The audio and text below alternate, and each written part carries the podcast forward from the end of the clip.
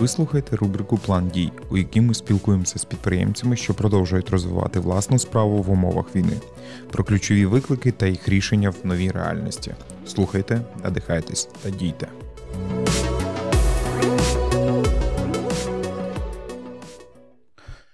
Всім привіт! І традиційно насамперед хочеться подякувати нашим захисникам та захисницям, е, завдяки яким ми зараз можемо спілкуватися і розвивати наш бізнес. Сьогодні з нами Оксана Шахова, засновниця Львів HR Solutions, компанії, що займається навчанням, консалтингом в сфері HR та рекрутингу, і не тільки, а також експертка у бізнес-психології. Привіт, Оксана. Привіт, ми з тобою давно знайомі. В нас там е, своя історія і так далі, але люди які е, слухають вперше цей подкаст, вони не чули вашу історію, і mm-hmm. я би хотів, щоб ти коротко розказала, як почалась е, історія Lviv HR Solutions. Ти знаєш, це така довга історія, але я розумію, що в нас є про що поговорити, тому спробую mm-hmm. в кількох словах. Насправді це почалося як улюблене хобі, е, коли ти просто робив те, що не можеш не робити коли ти займався тим, що тобі найбільше всього подобається. І друга мотивація була в тому, що я була молодий юним HR, який просто не мав коштів на дороговартісне навчання. І uh я завжди розповідаю, що між піти в MBA в HR і купити машину, я вибрала купити машину. Та, ну, така. Е, хоча насправді не дуже не шкодую абсолютно зовсім про це, тому що в той момент я зрозуміла, що я далі хочу вчитися, і почала шукати варіанти. І ми з моєю тодішньою партнеркою вирішили, що ми створимо HR-клуб де ми будемо інвестувати свій час, свої ресурси, свої організаційні навики і е, організовувати навчання для HR-ів і разом з тим самі вчитися. І відповідно так заснувалася HR-кав'ярня, яка достатньо тривалий період існувала, жила. Е, ми організовували велетенські зустрічі, міжнародні HR-конференції, де ми постійно вчилися. В якийсь період, десь, напевно, років 5, як нам було, ми зрозуміли, вже самі можемо чимось ділитися, вже самі маємо досвід. Ми організували HR-школу. І так далі все існувало. І потім, напевно, був переломний момент, тому що я завагітніла, е, народила прекрасну донечку, і в цей момент в кожної жінки, напевно, є дуже сильні розстановки пріоритетів. Ти дуже чітко розумієш, чого ти хочеш, а чого ти не хочеш. І в якийсь момент я зрозуміла, що пора з хобі робити справу, та? тобто, що все класно, чудово, всім добре, але має бути добре і мені, і моїй справі. uh І відповідно ми. Почали робити такий якби рефреш бізнесу. Е, ми змінили назву, ми зробили ребрендинг. Е, я змінила партнера. Ми до того, що дійдемо. Ти, ти вже дуже далеко забігаєш. Угу. Насправді мене завжди цікавило там в вашій історії. Е- Чому вибрали шлях приватної освіти? Що мало закладів, які готують в нас HR-ів і рекрутерів і так далі? Чому чому звідки з'явилася ця Е, Ти знаєш, насправді мало. Ну тобто, якщо взяти так е, реально, то мало. Тобто є буквально кілька, які говорять про те, що вони готують, mm але вся ця інформація, вона е, ну на жаль, достатньо е, застаріла. Достатньо застаріла. Вона класна в базі, але вона не дає практики абсолютно не дає практики. І те, що ми обрали, той шлях, який ми обрали, ми обрали шлях практики. Тобто те, що може вже і зараз допомагати бізнесам, конкретні інструменти, змінюватись, покращуватись, ставати ефективними. А були у вас такі е, там випадки чи кейси, коли вам потрібно було людину перевчати? Ти знаєш, е, часто бували, але чим класно нам, це те, що люди до нас приходять свідомі з бажанням перевчитися. Uh-huh. До нас насправді приходили. Я Цим дуже пишаюсь. Приходили викладачі якраз тих кафедр, яких є HR, mm. і вони в нас вчилися. Вони вчилися, вони питали дозволу дуже гарно, дуже коректно, чи можна вчитись. Питали дозволу, чи можна використовувати матеріали з посиланням. Там, ну, звичайно, не всі, але там певних лекцій. І ну, мене це дуже надихало, тому що я розуміла, що ми певним чином змінюємо і таку вищу освіту загалом. Та? Звичайно, не всі це робили. Але е, коли ти бачиш людей, яким це потрібно, які хочуть, які змінюються, які питаються до сих пір, то це круто. Просто це доволі така важка стезя, там конкурувати з якимись там махінами е, різного типу, і ви вибрали шлях і досягнули в ньому доволі високих е, успіхів, як на мою думку. Тому якраз було дуже цікаво в тому варіанті. Е, Дійсно, за вашу історію був ну, такий суттєвий перелом. Тобто, коли вам потрібно було робити суттєвий ребрендинг, е, змінювати назву, напевно, додати інші варіанти діяльності, які у вас раніше не були там основними і так далі. Mm-hmm. Як ви взагалі на таке пішли? Ну, тобто, у вас був сильний бренд, е, під який було там доволі багато людей. І, і тут раз в один день потрібно було раз і все змінити. Ти знаєш, е, напевно, на все свій час. Угу. От От 100%. На все свій час ми вже довший період часу розуміли, що е, ці штанята для нас замалі. Ну, тобто, коли ти розумієш, ну все, це стеля. Вище, це класно, все чудово, але це стеля. І коли в тебе є більші амбіції, більші бажання, ти починаєш розуміти, що в тебе ще може бути і більша аудиторія, і більше потреба, і ти маєш чим ділитися. Знаєш, це той момент, коли ти так багато маєш, що це не вміщається вже в цю посудину, і тобі потрібно змінити посудину, тому що ця посудина тебе обмежує. І відповідно ми тому змінили посудину. Ми змінили назву, ми змінили бренд повністю, ми змінили підхід. Ми е, закрили загалом в своєму варіанті е, HR-клуб як такий. Та Ми створили більше, ми взяли напрямок консалтингу, роботу саме з бізнесами. І я тобі скажу чесно, що тепер я абсолютно переконана, що зробили це дуже правильно і дуже вчасно. Тобто е, не треба боятися часом йти на такі доволі сміливі рішення, коли тобі ну не те, щоб з нуля. Але ну реально все перевертати картину. Ти знаєш, е, я з моїх вуст це буде звучати смішно, але я дуже боялась. Uh-huh. Та і якийсь період часу я себе налаштовувала. Тут е, тут важливо просто відчути, що це правильно. В кожен кожен хтось міняє в один день, а хтось йде до цього якийсь там період часу, та є певні тригери, які тебе запускають. Але якщо ви відчуваєте, що ви вже не вміщаєтеся, то є тільки одне ну, один шлях шлях назад. Назад я точно не хотіла йти. І відповідно. Це було світле майбутнє. Це теж частково десь про бізнес-психологію, бо багато, напевно, хто боїться йти на такі е, кардинальні зміни, і тому е, нехай не дихається вашим прикладом, що це реально і цілком можливо е, змінювати. Дивися, люди в більшості випадків, е, ну, на мою думку, це найбільша цінність бізнесу. Е, як ти думаєш, ця думка вірна чи навпаки найважливіші процеси? Ти знаєш, е, зараз дуже цікавий період взагалі в роботі LHRS. В чому? Тому що ми якраз на стиці цих процесів і людей. Uh-huh. Якщо ми раніше були тільки про людей, то зараз сама ситуація, сам час вивів нас на людей і процеси. І я зараз для мене люди і процеси це як тато і мама. Uh-huh. Не може бути, знаєш, коли дитина має рости в повній сім'ї. Ну от все інше, воно добре, але воно не ну, не, не ідеально. Та? Тобто, Тому. Для мене люди неможливі без процесів, а процеси неможливі без людей. І при вдалій, класній, якісній, налаштованій взаємодії цих двох напрямків бізнес дуже швидко рухається. І от навіть зараз, в такий період, як час війни, е, бізнес добре себе почуває. А які, ну тобто, ти доволі багато спілкуєшся в, з різного роду там підприємцями різного штибу, малого, середнього, там в різних бізнес-спільнотах, який як в них зараз змінилися запити? Ти знаєш, е, дуже цікаво. Насправді це такий цікавий процес спілкування. Е, таке враження, що ми за кілька місяців в цьому напрямку прожили кілька років. Ну, тобто один mm-hmm. місяць як один рік. Ем, по-перше, дуже багато власників бізнесу переосмислили взагалі свої бізнеси. Та? Е, дуже багато пішли в саморозвиток. От якщо раніше тема там е, психологічної якоїсь здоров'я, тема особистісного розвитку, росту, вона завжди відкладалася, бо не на часі. Та? То зараз е, всі теми, всі розмови, знаєш, вони завжди зводяться до того. Та? Зараз майже кожен, е, кого я знаю, займається медитаціями, майндфулнес, спорт, йога, шукають різні варіанти практик психологічних, енергетичних якби прокачувати свою голову. Тому що по факту власник бізнесу, чи чи це він, чи це чоловік, чи жінка, це людина, на якій тримається бізнес, на енергії цієї людини тримається бізнес. Якщо е, і особливо зараз, коли почалася така війна і масовий стрес, е, все все зав'язується на особистість. І відповідно, якщо людина не може сама себе докупки зібрати, вона не може зібрати докупки свій бізнес. І, І так народився цей запит. І що саме цікаво, вони стали спокійніші такі абсурдні якісь речі, які ніби зараз звучать, але коли вони почали займатися собою, вони стали спокійніші, чіткіші, е, почали розуміти, чого вони хочуть, чого вони не хочуть. Вони легше йдуть на зміни. Та? Тобто, навіть коли ми заходимо в певні компанії, раніше це так довго і нудно, треба було пояснювати, чому. Зараз достатньо один раз пояснити, людина усвідомила моє, не моє і діє, бо вона не знає, буде завтра можливість, не буде завтра можливості. Знаєш, оцей момент ризику зараз е, він е, став більшим, такого позитивного певного ризику у кожного власника. Ну, Нас ніхто не вчив працювати в таких умовах.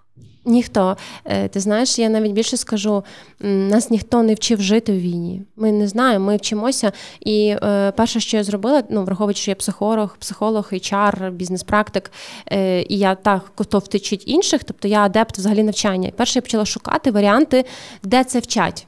Угу. Ніде не вчать. Тобто ну, ти починаєш звертатися до всіх напрямків, до всіх е, гуру, які існують е, за кордонами. Тут ніхто не знає. Ніхто не знає, тому що все, що вони говорять, доведеться адаптовувати, бо все воно ну, воно зав'язано на певних кризах. Uh-huh. Знаєш? Е, коли ми проживаємо певні кризи, вони вони мають дуже схожу циклічність і, відповідно, можна налаштувати. Але це все одно адаптація. Тобто ніде ніхто, мені здається, що ще трошки і ми станемо тим е, центром.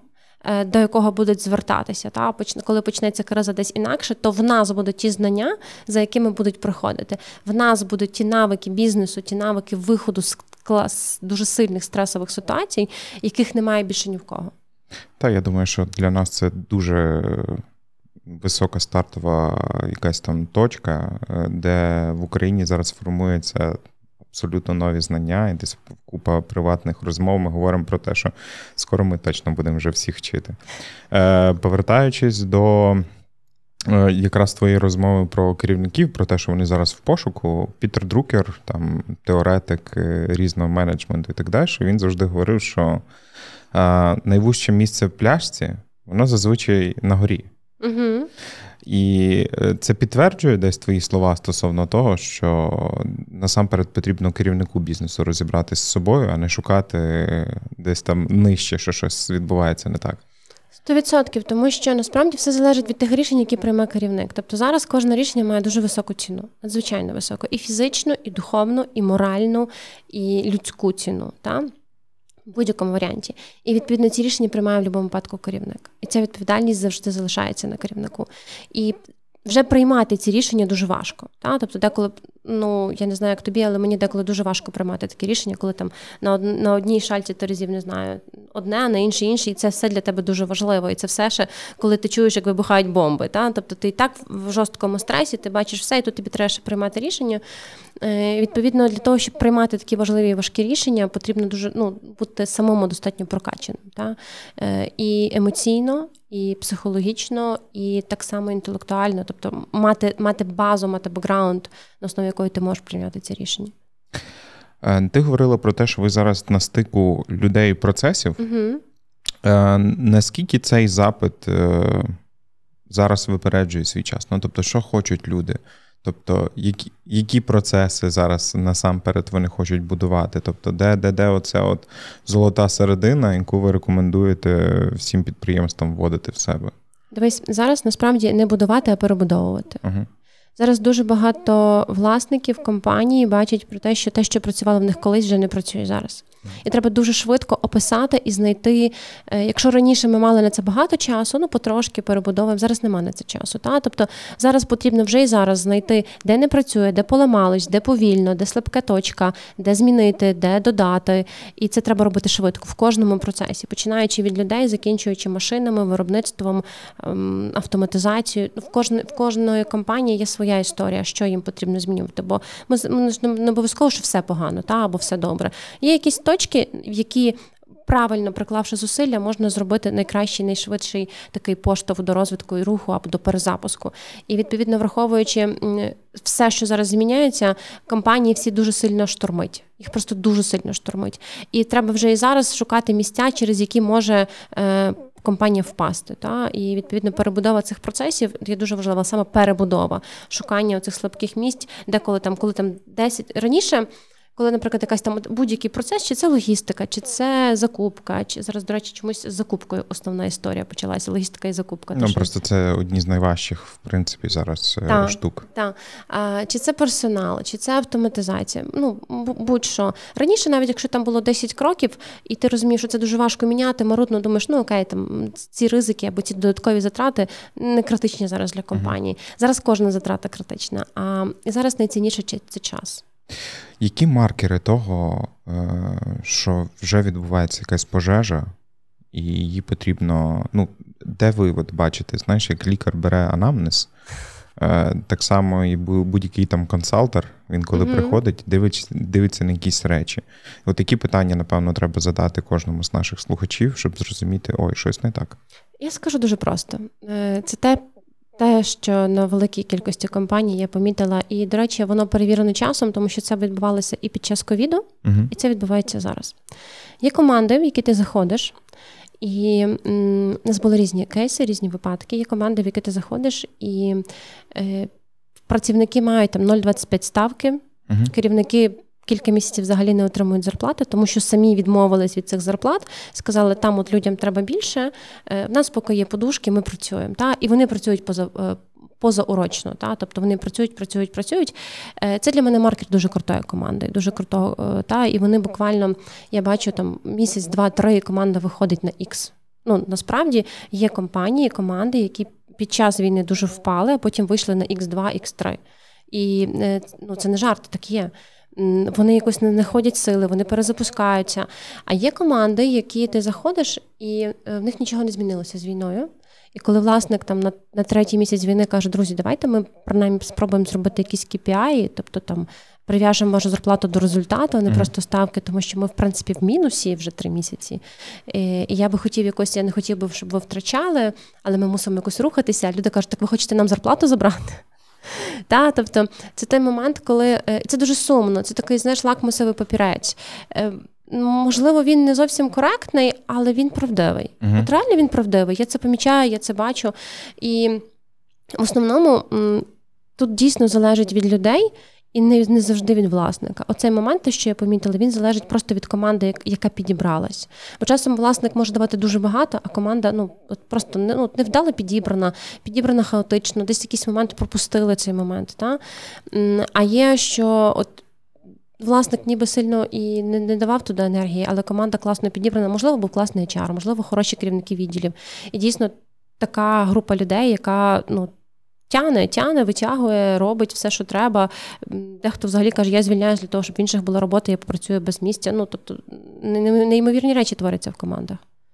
Я думаю, що багато хто би тобі апелював стосовно того, що е, оці всі ситуації стосовно якихось там зменшених зарплат або ще якихось варіантів.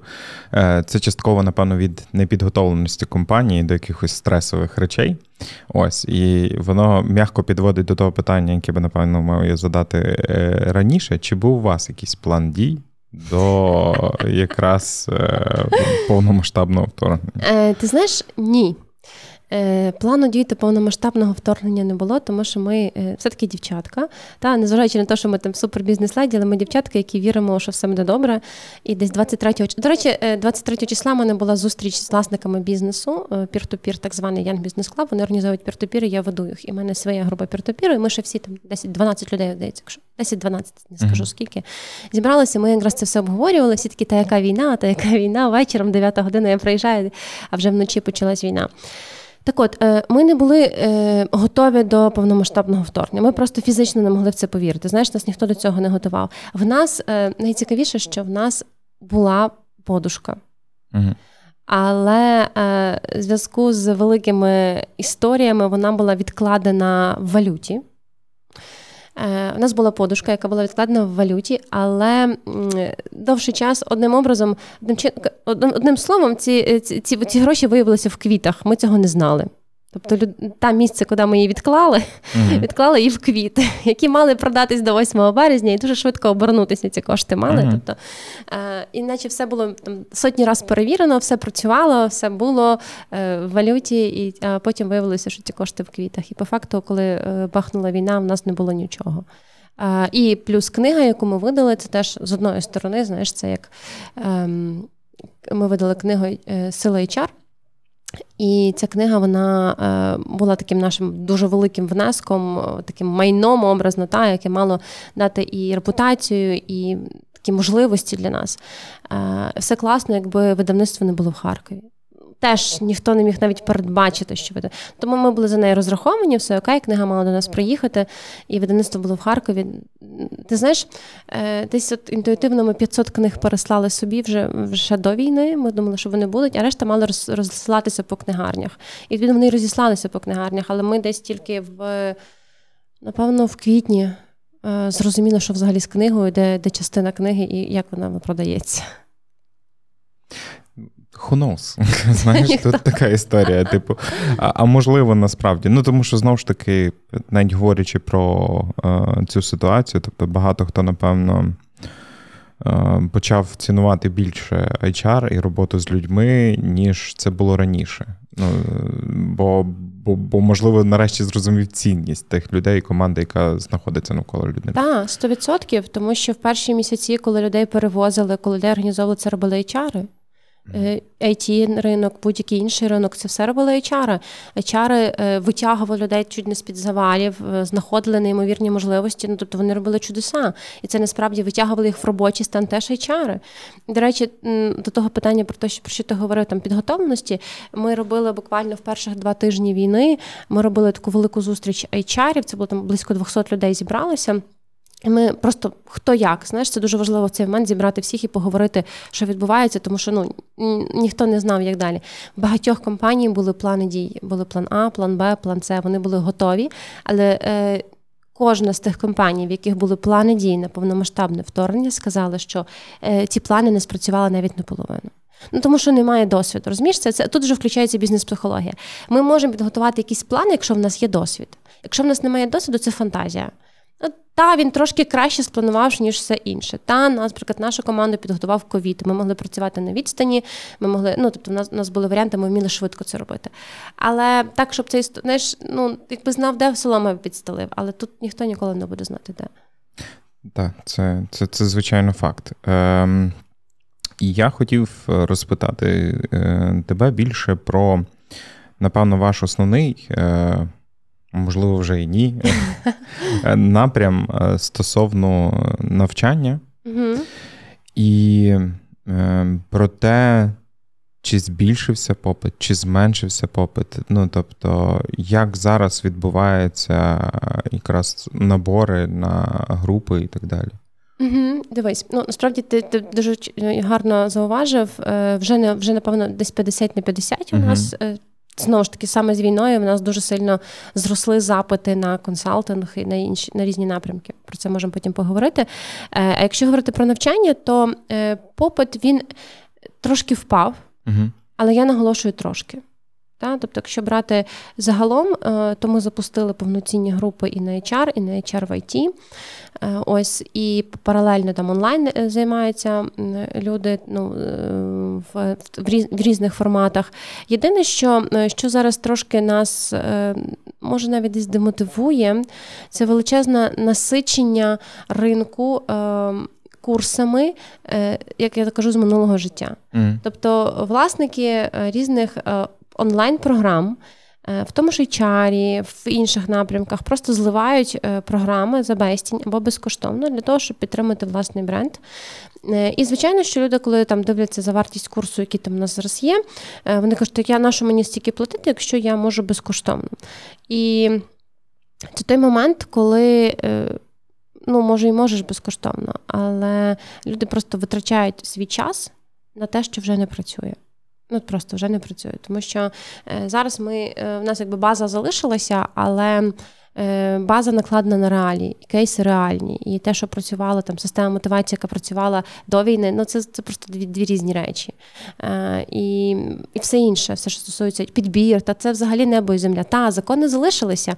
Але якщо ти не знаєш, ну тобто, якщо ти класний спеціаліст, тобі треба десь щось підівчити, ти і так можеш. Окей, насправді такі онлайн-курси вони е, мають місце бути. Але якщо ти, скажімо так, те, про що ми те, чого ми вчимо з нуля, ти не знаєш, як цим користуватися, то ти по факту можеш робити шкода компанії. Тому що ти береш інформацію про певні правила, як вони працювали до війни, і приходиш власнику компанії і кажеш, от дивіться, робіть отак. А це вже не працює. Це ну, це вже зовсім по-іншому. Це вже ви просто витрачаєте кошти компанії, ви шкодите компанії. Е, і, Але в онлайн-варіанті, в записі, тобі спікер цього не скаже. Та, е, І тому тому така історія, що зараз ми е, у нас є курси, вони запущені. В нас вони е, онлайн, тому що люди в всіх частинках світу, але вони вживі, викладачі живі, вони є адаптовані до ситуації. Кожен день ми змінюємо е, матеріал. Наприклад, в мене сьогодні теж буде заняття, теж буду говорити вже трошки поміняний матеріал. Я саме вчора міняла, тому що ще позавчора могло бути щось інакше.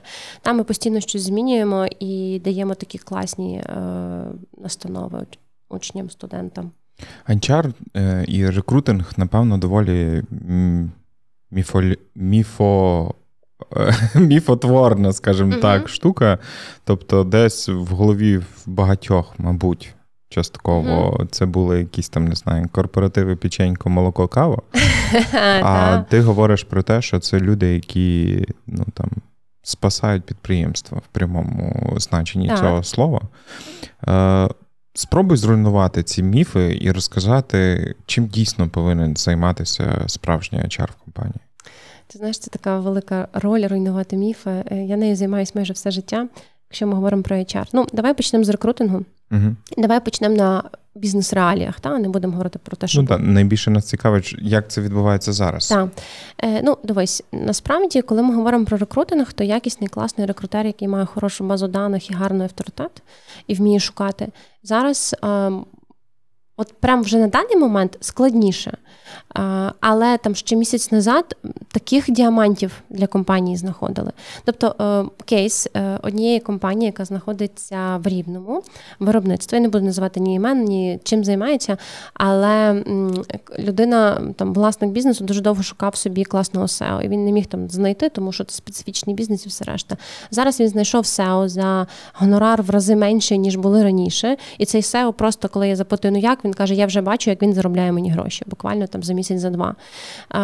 І відповідно, коли ми говоримо про якісних рекрутерів і якісний рекрутинг, то це ті люди, які можуть вам зараз під землі дістати тих, кого раніше дістати не можна було. Але вони мають це вміти робити. Ну, тобто зараз такий період, коли ти. Не маєш часу вчитися. Так що ти вмієш, тебе є там, не знаю, е, від, від знаєш, от зараз, е, як би не смішно це звучало, війна це вікна можливостей, але вони mm-hmm. дуже швидко відкриваються і закриваються. І так, якщо в тебе є досвід, або ти знаєш в кого запитатися, або ти є в команді, яка має цей досвід, і можеш дуже швидко його взяти. Ну тобто воно не 15 хвилин відкрити. Та? Тобто в тебе є в тебе є потреба, в тебе є досвід, або в тебе є хтось, хто має цей досвід, і ти такий мені треба. І це якраз в тому вікні і схопив свою можливість. І відповідно таким чином е, класних топів зараз багато компаній знайшли, і ці топи дійсно на своєму місці дійсно йдуть дуже хороші ефективні результати, класних кризис-менеджерів, класних спеціалістів. Та знову ж таки, е, якщо ми беремо попростіші ситуації, то коли всі повиїжджали. Багато хто повиїжджав, багато компаній. Класний HR зробив так, що компанія цього не помітила. Та моментально, тобто ж рекрутер набрав нових людей. Е, HR швидко навчив, адаптував навіть в часи війни, і компанія працює, не зупинялася або зупинилася на якийсь такий зовсім невеличкий період часу. Зараз зараз страждають люди, тобто війна це війна проти людей. А люди це ті, хто роблять бізнес і роблять економіку. І відповідно, якщо не вміти з ними працювати, не вміти їх наймати, не вміти їх шукати, не знати як, то це зараз, зараз це уповільнює. А час це, ну як на мене, найцінніший ресурс, який є е, в той час, в який ми зараз існуємо і живемо. Е, Дивися, багато хто може сказати, що це не знаю, хитре користування ситуацією. Та? Ну, Тобто, в людей там не знаю. Вони вимушені переїхати, або mm-hmm. ще щось варіант. І, можливо, до е, цих подій, які стались, Угу. До війни, до повномасштабного вторгнення, можливо, вони б ніколи не прийняли цю пропозицію. А зараз вони ніби як вимушені. Угу. І чи не повинно там, не знаю, тебе як керівника мучити совість, що ти ніби користуєшся ситуацією і так далі? Ну, дивись. Е, кілька важливих моментів. Перше, е, так, вони вимушені, і це реальність. Ми, якби, якщо от як тільки ми починаємо занурюватися в ці, а що було би, якби, ми втрачаємо час. Ну тобто, дуже важливо е, це я говорю всім і і нашим студентам, в тому числі і своїм клієнтам, про те, що ми не можемо говорити про якби ми маємо, ми маємо бути дуже чітко в реальності. Та? uh І тому, перше. Треба забути про якби, якщо є реальність, в якій треба виживати. На жаль, ми опустилися на рівень виживання, і тільки виживши, ми можемо дати якусь цінність і якусь користь. Це раз. Другий момент. Тобто, те, що вони би раніше не приїхали, можливо Скоріш за все, але зараз маємо те, що маємо. І зараз, якщо ви не вмієте, ви теж його не не знайдете цієї людини. Мало того, ви не зможете допомогти цій людині знайти роботу, отримати кошти, е, за ці кошти утримувати сім'ю, переїхати, мати квартиру. Тобто, давайте подумаємо, які велетенські можливості створюють нові компанії для цих людей, які втратили все. І тут теж хочу сказати, що е, якщо ми говоримо про е, таких ціннісних власників бізнесу, то дуже часто ми говоримо про те, що припустимо, людина переїжджає, і раніше вона хотіла, я зараз фантазую тисячу доларів, та і там це був екстра чек. Зараз вона на 500 доларів погоджується. Знову ж таки, це такі дуже мінімальні фантазії, але щоб просто легше було рахувати. То якщо тисячу доларів власник не міг дати, то 500 доларів йому простіше дати. Але зараз дуже багато власників говорять: дивись, я розумію, що твоя зарплата це тисяча. Зараз я можу платити 500. Давай ми вирівняємося, і ти будеш далі мати свою тисячу. Тобто тут ж питання ж підходом. Та тут питання з підходом, як ми підходимо до людей, чи ми не ну тобто завжди були люди, які використовують, і були ті, які інвестують. Та якщо ти використовуєш, то ти і війну, і без війни використовуєш. Якщо ти інвестуєш, допомагаєш, то ти допомагаєш і війну, і без війни. Тому. Перше, треба бути в реальності і не оцінювати, що було би, якби. Друге, розуміти, що ми створюємо можливості для тих людей, які все втратили, е, і тому це круто. Якраз десь, напевно, то і хотів від тебе почути насправді, бо в багатьох я, ну, принаймні там в приватних розмовах чув, що в них бувають такі проблеми, що вони дійсно хочуть забрати там людину, але їм ніби совісно, бо вона він знає, що ця людина коштує зараз там коштувала в рази дорожче та по винагороді, але зараз не може. І от ти даєш підказку, як в принципі вийти з тої ситуації. Ти знаєш, комунікація ротом, так називаємо, ну, що її ніхто її не відміняв. І в принципі я за те, щоб за партнерство в будь-яких та угу. ситуаціях, і коли ти просто зараз всі сідають і домовляються. Тобто це нормально сказати, дивись, я розумію, що ти коштуєш більше, я більше не можу. Ти готовий? Ми готові домовитися на кілька місяців на таку суму. Готові. Що ми далі з цього отримаємо? Перше, друге, третє. Окей, як далі працюємо? Ось так. Ми домовилися. Давай ми тоді через місяць ще раз сядемо і ще раз поговоримо. Та? Щоб тобі було добре і мені було добре. Це це про домовленості. Будь-яка співпраця, чи це війна, чи це не війна, це завжди домовленості. А, Ти розказала трохи про реалії рекрутингу. Давай uh тепер повернемося до HR. Тобто, чим повинен дійсно займатися HR в компанії і яка його роль зараз в сучасних умовах? Ну, дивись, в сучасних умовах е, є важлива штука, про яку часто HR забували до того, це все-таки долучатися до бізнес-процесів. uh Тому що зараз, коли є, до речі, дуже багато запитів на HR, дуже багато, я ж подивована, е, власники починають шукати, бо якщо ти вже говорив, цінності такої не було, то зараз вона є. Але на HR, які розбираються в бізнес-процесах. Mm. І це складно, це дуже складно, тому що це вже достатньо високий рівень, а люди завжди, ну навіть якщо HR був не про печеньки, то він все одно був і не про бізнес-процеси. Знаєш, це таке щось було посередині. Зараз треба цей навик швидко е, швидко здобувати. В будь-якому випадку, навіть якщо HR там не є ідеально в бізнес-процесах, є але може бути там операційний менеджер, який класно, операційний директор, який класно е, працює з процесами. HR – це той, хто. Ну, наприклад, ми говоримо про адаптацію. Адаптація це можливість людини за е, мінімальний час стати максимально ефективною. uh І людина може там три місяці ходити і м, десь там сумку перекладати. Ти маєш на увазі з новими працівниками адаптація ну, від її в роботу. Абсолютно. І цього зараз дуже багато. Угу. Зараз люди звільняються, приходять, йдуть різні ротації. І відповідно, якщо HR грамотно готовий або дуже швидко підготувався, то людина, яка прийшла в компанію, може там буквально за кілька днів вже давати якусь ефективність. Якщо в компанії хаос, адаптація не прописана, е, люди не розуміють, чим вони мають займатися, вони наче працюють і наче не працюють. А я наголошую, час зараз наш найбільший ворог і найкращий друг.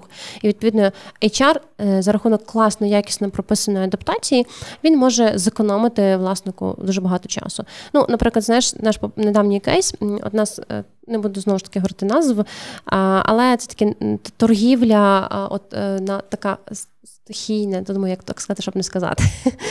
Е, та, ну, Наприклад, там назам собі лоточки, лотки з кавою, наприклад. Та? Їх багато зараз повідкривали, go, для того, щоб зараз це там айслати, все решта зараз дуже популярно, це можливість зараз заробити. І відповідно дуже швидко набирають людей і звільняють, тому що це такий сезонний бізнес. І людей дійсно з, з багато хто звідти ну, це такі не суперспецифічні посади, багато людей з цих посад переїхало. Тобто відбулася дуже швидка, сильна ротація. По-перше, набрати персонал. По-друге, як правильно людину навчити, щоб вона за 2-3 дні вже могла працювати. Та відповідно, що ми зробили, ми. Відзняли повністю відео всі інструкції, всі, всі, все, все, що може бути, тому що, до речі, є різні точки, в тих різних точках різні задачі. Е, Відзняли всі інструкції, зробили чат-бот. Е, в який новачок заходить, і там буквально за кілька годин він повністю вивчає всю роботу того ж бариста на місці. І, наприклад, якщо так стається, що різко одна людина просто сьогодні звільняється, а це можливо, я думаю, власники бізнесу це знають. Різко змі... От це завтра не буде. Ну, якщо таке бухгалтера робили, то чому не може робити продавець? Правильно? А, От він різко каже, мене не буде, і треба просто м, перелокувати когось, хто має досвід, але ніколи в житті не був на цій локації. То ця людина просто за ніч відкриває цей чат-бот, е, передивляється все, і вона вже навіть знає, в якому місці стоїть, не знаю, е, цукорничка. Та, е, І відповідно це це швидко, це якісно. Та власник інвестував певний певну суму коштів, але це дало йому можливість дуже бути незалежним в даний момент від людей від їхньої зміни. Скажімо так, він залежний від людей, але він незалежний від їхніх настроїв. Сьогодні працюю, завтра ні. Я розумію, що в нас десь колись перетиналися з вами схожі кейси, і ми тисячі разів говорили про це підприємцям. uh Зніміть, зробіть курс, вкладіть. Ну, типу, ви зекономите купу часу і так далі. Видно, тоді не доходило, слава Богу, що зараз Точно. це ідеально. Типу, так. Та. Наприклад, ще один важливий момент мотивація. Так? Uh-huh. Особливо ну, зараз на це багато it компаній е, звертають увагу, тому що там е, образно люди це ключовий ресурс, який робить вироб... ну, тобто це по факту їхнє виробництво. Uh-huh. Так? Ось, І якщо в людини немає зараз настрою, або людина просто в напівдепресивному стані, і не просто тому, що так хоче, а тому, що вона має на це об'єктивні причини, то вона не може працювати, вона не може бути ефективною. І відповідно задача HR – це міряти оцю лояльність, мотивацію, допомагати людям міняти швидко е, процеси, міняти швидко е, мотиваційні якісь фактори для того, щоб людину хоч трошечки включити, хоч хоч, хоч на якусь там грам, але цей грам може витягнути людину і дати їй бути максимально ефективною. Розкажи трішки детальніше про ці речі, як це відбувається, бо насправді, ну, типу, е, для тебе це якийсь там відкритий лист стосовно різних е, типів мотивації і так далі. Але для більшості з нас, напевно, це трохи таке, знаєш, поле ще не звідане, скажімо так. Ну тут е, тут важливо розуміти, що ми всі маємо певний свій спектр мотивації, і він закладається до шести років. Угу. І коли власник думає, що от я хочу цього, я їм це даю що вони ще хочуть, насправді це велика помилка, тому що кожна людина має свої мотиви і свої потреби. Мало того, ці потреби вони мають певну ієрархію. Та? Думаю, все-таки більшість чули про масло. Е, і грамотний HR розуміє, що під час війни нас всіх знесло до базових потреб. Всіх. Mm-hmm. Ну, тобто, хочемо цього чи не хочемо, нас автоматично знесло до базових потреб. Ну, Якраз в мене, напевно, був про це коментар, бо знаєш, більшість, напевно, подумає, що мотивація це про гроші, а це абсолютно не так. Ні, це про бази, базові потреби виживання, безпека е, та гроші там частина цього, але не завжди. І відповідно зараз, наприклад, якщо в штаті є HR, то вони е, вони дуже сильно і швидко переструктуровують цю систему. Вони розуміють, що, наприклад, там вони не можуть дати коштів, але вони можуть дати безпеку. Вони можуть переселити, вони можуть релокувати, вони можуть забезпечити переїзд, вони можуть підтримати, вони можуть зробити навіть просто дзвінки, в яких люди виговорилися. Та? Тобто вони розуміють, якими інструментами вони можуть хоча б елементарно елементарно дати цю безпеку. Після того, коли люди отримали хоча б базову безпеку, базову, тому що отримати її загалом зараз неможливо, бо кожен день е, новини, які uh нас е, знов зносять до цього рівня, але ми вже вчимося дуже швидко підніматися. Та? Тобто, знов з нуля дали базову безпеку, а після того можна говорити про ефективність, та? після того можна говорити про якісь інші речі. І відповідно HR – це та людина, яка розуміє, якими інструментами в який час можна дати базову безпеку, після базової безпеки йде там стабільність, стабільність. Після стабільності йде якась соціальна потреба. Та, І і пішло, пішло, пішло, поїхало вище. І знов вивести по цій пірамідці наверх. Знесло знов, знов вивели. Та? Тобто, якщо раз це зробили, це не означає, що не треба робити ще раз. В даній ситуації це треба робити майже кожного місяця. Звичайно, що це не є так глобально, е, що кожного місяця треба все міняти. Але. Е, Певні точкові зміни повинні бути такі якісь інтервенції. Цього місяця одне, наступного місяця інше. Тобто це таке тримання руки на пульсі, однозначно. Але це не про якусь індивідуальну роботу, чи про індивідуальну роботу з кожним е, працівником також. Ти знаєш, це залежить від того, наскільки цінний і важливий цей працівник. Угу. Тобто, знову ж таки, якщо ми говоримо про it сферу і про сіньорний рівень, то там е, точно можна працювати з кожним працівником. Я знаю, що зараз там майже для кожного е, компанії є нормальним говорити про психологів, корпоративних психологів, коли окрема людина може звернутися до психологів, пропрацювати певні потреби свої. Якщо ми говоримо про якісь такі масові виробництва, де людина все таки працює зі станками, де людину те, що казала, можна замінити, е, де ми залежні, так продавці ми від них залежні, але ми можемо при якісній адаптації там інших процесах замінити їх, то там більше йде про загальну роботу з е, колективом, командою. Знову ж таки, HR має розуміти, де в нас про загальну роботу, де в нас про індивідуальну. І знову ж таки, вміти швидко приймати рішення, що тут про одне, а там про інше. Um, давай трохи розглянемо. Як зараз існує взагалі е, ринок праці як такий? Які його тенденції? Я розумію, що десь на початках він, напевно, був на самому дні. Зараз угу. я розумію, що десь він або росте, або навпаки, вибухово росте. Ну, ми живемо трохи напевно, в тих реаліях, які не зовсім е, можна перекладати на поняття війна, та ну, тобто, особливо з точки зору е, заходу України чи там центральної, тобто де не відбуваються військові дії, де де відбувається життя і, і, і, і працює економіка, скажімо так. І цікаво, як зараз існує в таких умовах ринок праці. Ну, дивись, дуже важливо розуміти, що я постійно моніторю е, загалом ситуацію ринку праці. Все, що дають по Україні, е, то статистика дійсно дуже сумна. Там на 40%, на 50%, на 60% спади, що через 5-7 років мінімум ми зможемо вернутися на те, що було до того. mm Але, м- е, на жаль, чи для сходу України і ну, я не знаю, чи чи можна коректно говорити на щастя для нас, та напевно, не зовсім коректно, але е, схід України навпаки ще гірше. Е, е, Захід України, тобто, якщо їх просто по Дніпру поділити, назвемо це mm-hmm. так і не вже не брати верх-низ. Е, Західна частина е, України, вона м, зараз навпаки росте в деяких де, десь впали, десь виросли. Е, Ми і говоримо факту... просто про більш безпечні регіони, так, бо безпечні. в нас немає безпе... безпечних регіонів, так, в принципі. Так, я з тобою згідна. Кажу, зараз зараз якось так навіть говорити, ти боїшся, тому що ти розумієш, що все не зовсім коректно, тому що ти там говориш про свій більш безпечний, згадуєш там небезпечний. Е, Ось, і якщо ми говоримо про більш безпечні регіони, то тут все-таки. Якраз ця статистика вона тримається на цих більш безпечних регіонах. І тут е, зараз я бачу про те, що все-таки кандидати тримають свою марку по ціні. Тобто немає спаду по зарплатах, навпаки, є ріст по зарплатах в деяких командах, в деяких компаніях. А мало того, я знаю, що багато виробництв будуть набирати персонал, е, масово набирати персонал. Відбуваються релокації виробництв на захід України і теж будуть набирати персонал. Тобто е, оці більш безпечні регіони зараз ростуть можливо, не так різко, як би хотілося, але вони ростуть і є певні перспективи росту. Є мінуси, е, що, пропустимо, якщо ми говоримо про it сферу то в it сфері багато замовників е, бояться працювати з Україною, тому релокують українців за кордон і там якби працюють частина України, частина в Україні, частина за, е, за межами України. Загалом ринок праці там дуже цікаво, він знаєш, перемішався. Угу.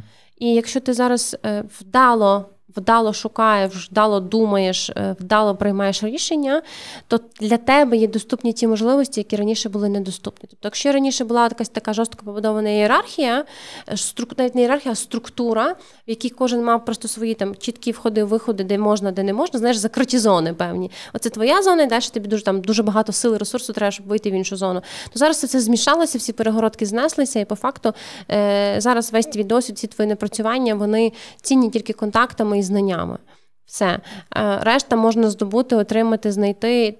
Це стосується і людей, які зараз в пошуку роботи, і, і так само власників бізнесу.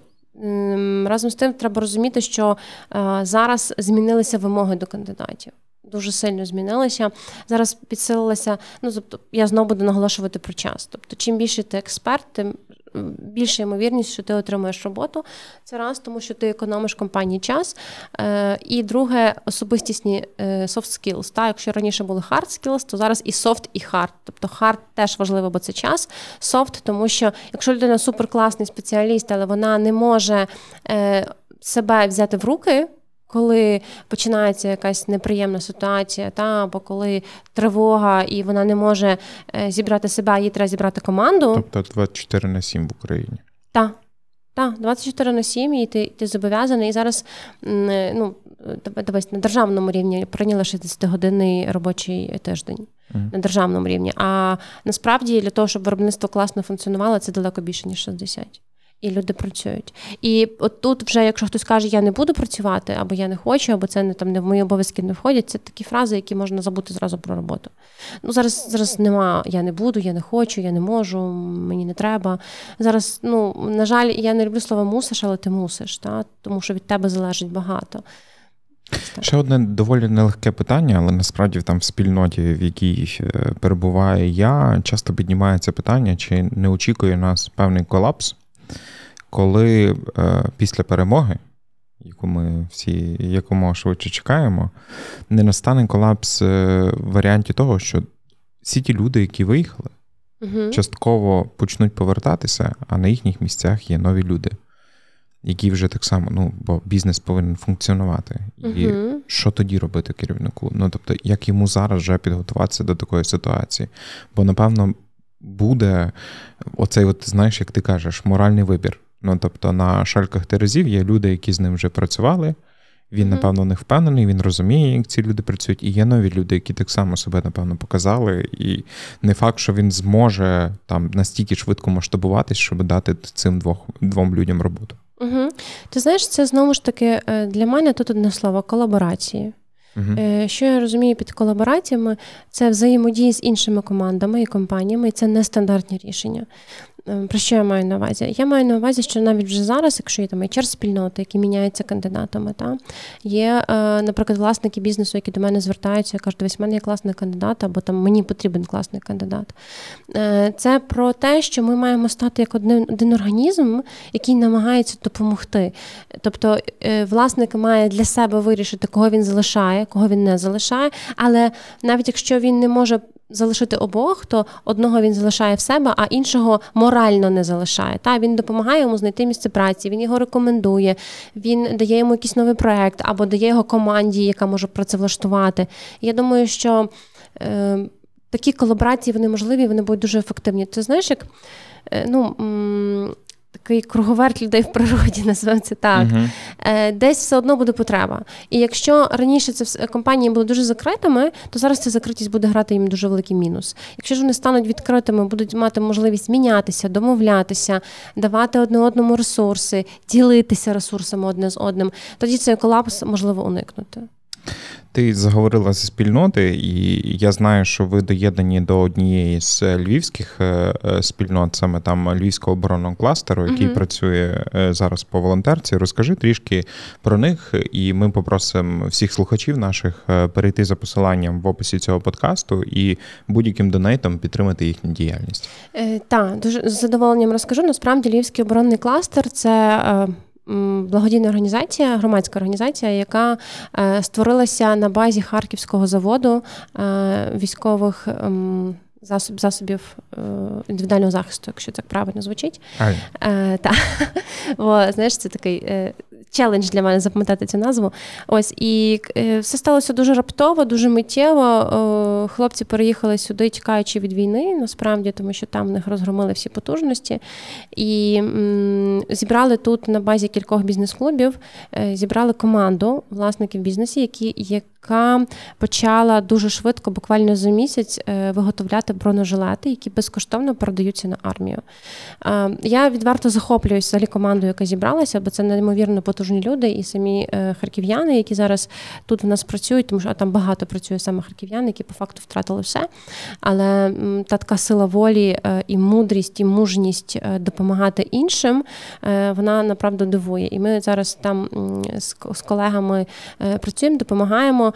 Е, можу сказати, що фінальні дані це майже більше 30 тисяч е, бронежилетів передані на е, в зони бойових дій, саме не просто там солдатам, а саме в зони бойових дій напряму в армію, і вони вже захищають захищають наших хлопців.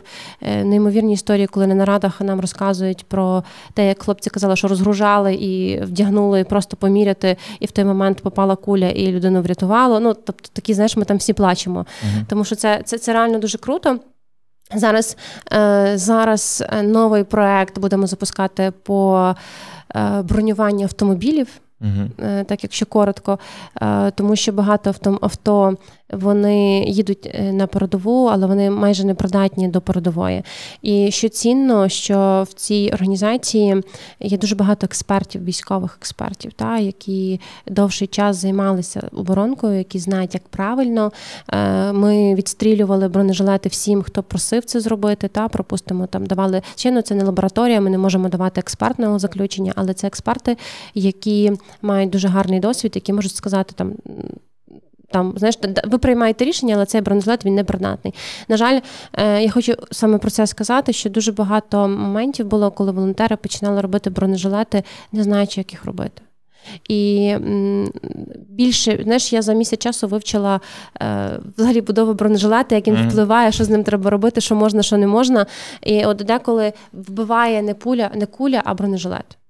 У нас є е, достатньо багато нових знань, які краще би нам не піддавалися. Ні, ні в якому випадку. Е, це знову ж таки про синергію, тому е, підтримуйте таких людей, які стараються, які працюють на благо нашої батьківщини і відповідно допомагають всім нашим захисникам та захисницям.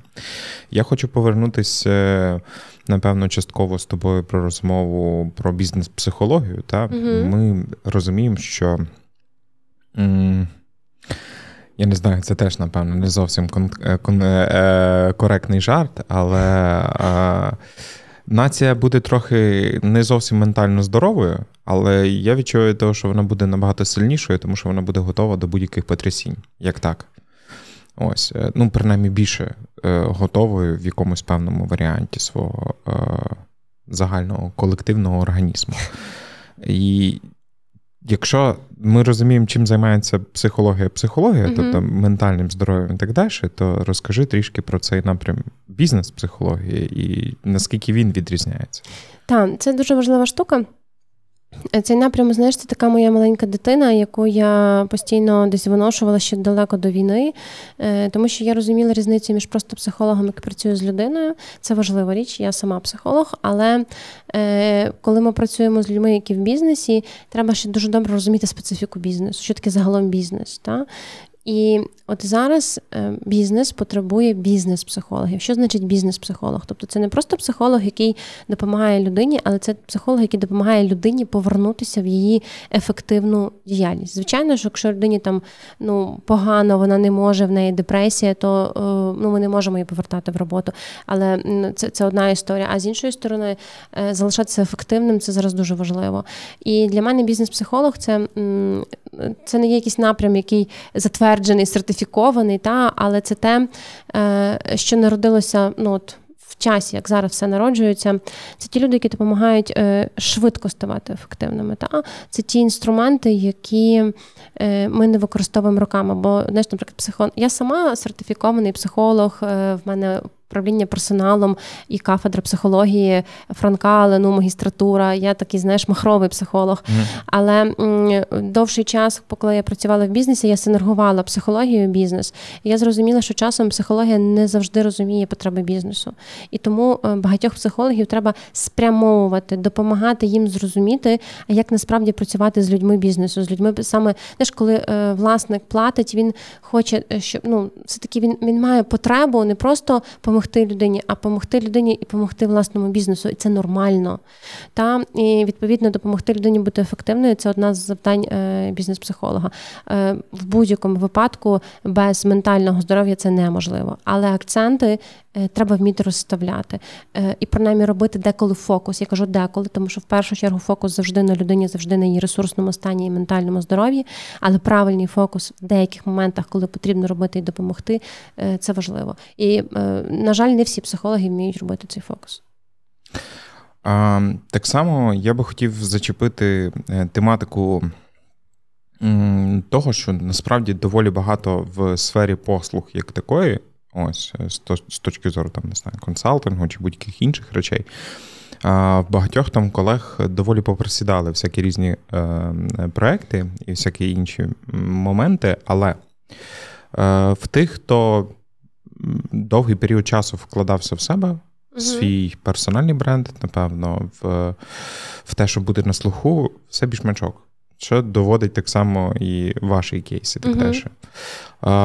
Розкажи. Е, про свій досвід. Е, наскільки це зараз необхідно так само людям, і чи, чи, чи, чи є якісь умови, коли не потрібно займатися персональним брендом і так далі? Ну тобто, бо наскільки я розумію, все одно.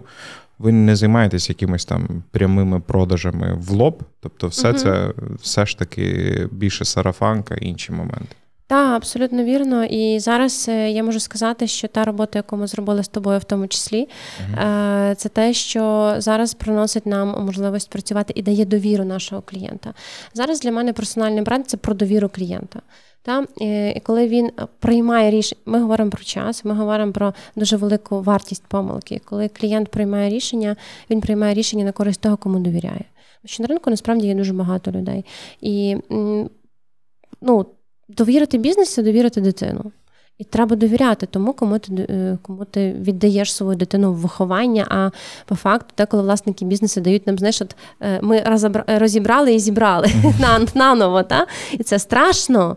І тому що ти не знаєш, що це це такий детальний рівень довіри. Я настільки вдячна власникам, які це роблять. Та? От проявляється. Тому власний бренд це завжди це завжди дуже дуже велика історія. Е, І, от, наприклад, знаєш, навіть елементарно про довіру і елементарно про бренд. Е, Чому це важливо з двох сторін? Е, і і самому будувати, і йти за брендом. Тому що бренд це завжди про репутацію, і це завжди про те, що людина, яка має бренд, вона вона цінує цей бренд. Ну, Просто тому, що вона вклала в то дофіга часу, грошей і ресурсу, навіть елементарно, і вона вже вона вже буде робити так, щоб цей бренд відповідав якості тих товарів і послуг, які робиться. Зараз, навіть якщо взяти елементарно, е, десь дівчата скидали мені в чат, стань психологом за 10 10 е, занять. Ну, ти собі стань психологом за 10 занять. Е, Для мене це настільки дико, там чи якось за, за півтора місяця, ну плюс-мінус заняття в тиждень, там і і, і накидано все, що можна. Я сиджу така, думаю, окей, я вчилася 6 років е, в магістратурі, я вчилася 2 роки на психологічному консультуванні в Києві при інституті Костюка. Я вчилася 3 роки в е, психодрамі на європейській сертифікації, і потім я ще практикувала, здобувала практичні години, тільки тоді я пішла до людей. А тут можна стати психологом за 10 днів. Ну чому? Тому що ринок потребує. Всі це ж як вікно можливості, його зловили. Це про самопальні а, кустарні бронежилети. Так, так, так, та, та саме. І потім, а потім кажуть, що все погано. Тому насправді, коли до тебе звертаються, е, цінують твій бренд, е, тому що вони, тобто, бренд це для мене ще така ну, якби цінність і якість. Тобто це завжди про те, що ти транслюєш, про те, що ти там розвиваєш, і про те, що ти даєш. Е, якщо вони співпадають, тоді твій бренд автоматично росте. І е, неможливо по-інакшому. Тобто неможливо просто бути класним. Тебе просто ніхто не побачить, і неможливо просто займатися брендом, а а потім давати якусь какашечку, тому що е, це дуже швидко розірветься. Тому це для мене два шляхи, які мають відбуватися одночасно. Ти скажи, чи тут є якийсь, е, не знаю, там silver bullet, ну тобто якась там одна річ, якийсь один канал, чи ще якась штука, яка все вирішує в персональному бренді, і тільки нею треба займатися? Чи це доволі комплексна і важка подекуди робота? Я шукала. Я шукала, я дуже шукала. Я не знайшла. Я думаю, що немає. Ну, відверто немає, тому що. Е, Хтось е, робить панацея з інстаграму, uh-huh. хоча в моєму випадку це не працює, як би ми не намагалися, як би ми не працювали з ним. Е, Коли я перестала займатися інстаграмом і перестала працювати потім, почала в індивідуальному плані, то в мене там охоплення було вище, ніж коли ми там прям супер його прописували. Але я думаю, що десь якийсь там досвід цього цієї цей шматок досвіду прописання він все одно наклав відбиток на мене. Я це тепер теж все одно роблю по-іншому. Та? І тому я думаю, що це тільки дуже велика комплексна робота з спеціалістами своєї справи. Я взагалі вважаю, що зараз ми не маємо часу вчитися всьому. Е, ми маємо робити щось одне класне, свою справу, а решту довіряти спеціалістам. Е, так як казала Оксана раніше, зараз, е, незважаючи на доволі такий важкий час, е, є доволі багато вікон можливостей, і вам потрібно за них ловитися і робити, напевно, те, до чого ви дуже давно йшли, хотіли, але у вас не було якоїсь додаткової мотивації. Зараз, напевно, такої мотивації повинно бути вдосталь. Я хотів би тебе розпитати ще про те, яким, ну, яка твоя сонячна мрія? Е, як має стати після перемоги? Чим має стати Lviv HR Solutions?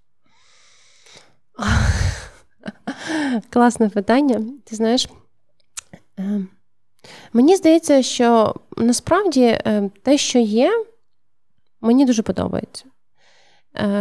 Напевно, просто це як діамант, який засяє. Та, Тобто, який стане трошки більш структурованішим, трошки більш чіткішим, е, який е, буде працювати з великими комплексними бізнесами. Е, Ми зараз працюємо, але це все достатньо точково. Та? Напевно, моя мрія, що е, от коли оцей період е, хаосу.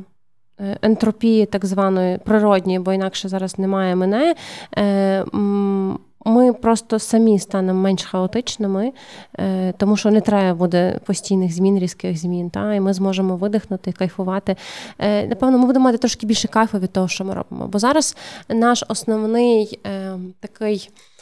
Е, акцент на те, щоб допомогти е, тим, хто звертається, та тому що ти відчуваєш велетенську відповідальність, е, бо кожен день це час для клієнта, який він може заробити, втратити це його ризики. І відповідно ти це відчуваєш, і ти постійно в такому напруженні, тому що ти хочеш дати більше. Ти ти розумієш, що цей час дуже цінний. І напевно, моя така мрія, що ми зможемо трошки зупинитися, тобто робити все те саме, але з більшим більшим кайфом більшим таким, як е, не хочеться навіть російських слів говорити, знаєш. Е, тому продумаю щось інше. Ну, тобто дуже спокійно, дуже виважено, дуже кайфово, коли ти будеш відчувати, як цей результат ще більше масштабує компанію. Бо зараз це все-таки такий е, експрес-забіг та, з кожною компанією. Ти постійно змінюєшся. І ти не встигаєш насолодитися процесом, ти не встигаєш насолодитися результатом, бо треба давати новий результат. Ну, такий зараз час. І мені хочеться, щоб ми мали можливість більше насолоджуватися результатами, більше кайфувати від тих результатів, більше святкувати ці результати з клієнтами та мати трошки більше часу на своє свято. Напевно, так. Я дуже дякую тобі за розмову. Я надіюсь, що більшість е, наших слухачів почерпнуть для себе ці основні та десь там думки, те, що відбувається з ринком, і для чого їм нарешті HR і рекрутинг, а не будуть е, покладати на нього якісь там інші функції. Я дякую вам за ту роботу, яку ви робите, і знову ж таки нагадую, що потрібно е, перейти за посиланням в описі цього подкасту допомагати львівському оборонному кластері, бо вони в тому числі наближають нашу перемогу. Дякую тобі. Дякую тобі за запрошення. Реально, так знаєш, така е, маленька психотерапія. Собі згадала, така ретроспектива, повідповідала на питання, на які дуже давно, е, тільки тільки через те, що ти постійно біжиш, не встигаєш собі відповісти. І так, е, дякую тобі за цей сеанс психотерапії. Я я без психологічної освіти, але я стараюся. Так що е, ви надихайтеся цими історіями і дійте. А якщо вам сподобався цей випуск, ви можете подякувати команді подкасту, підписавшись на наш Patreon і отримавши доступ до ексклюзивного контенту, або на нашу монобанку за посиланням в описі до цього подкасту, або ж поставивши 5 зірочок в Apple Podcast. Дякую вам.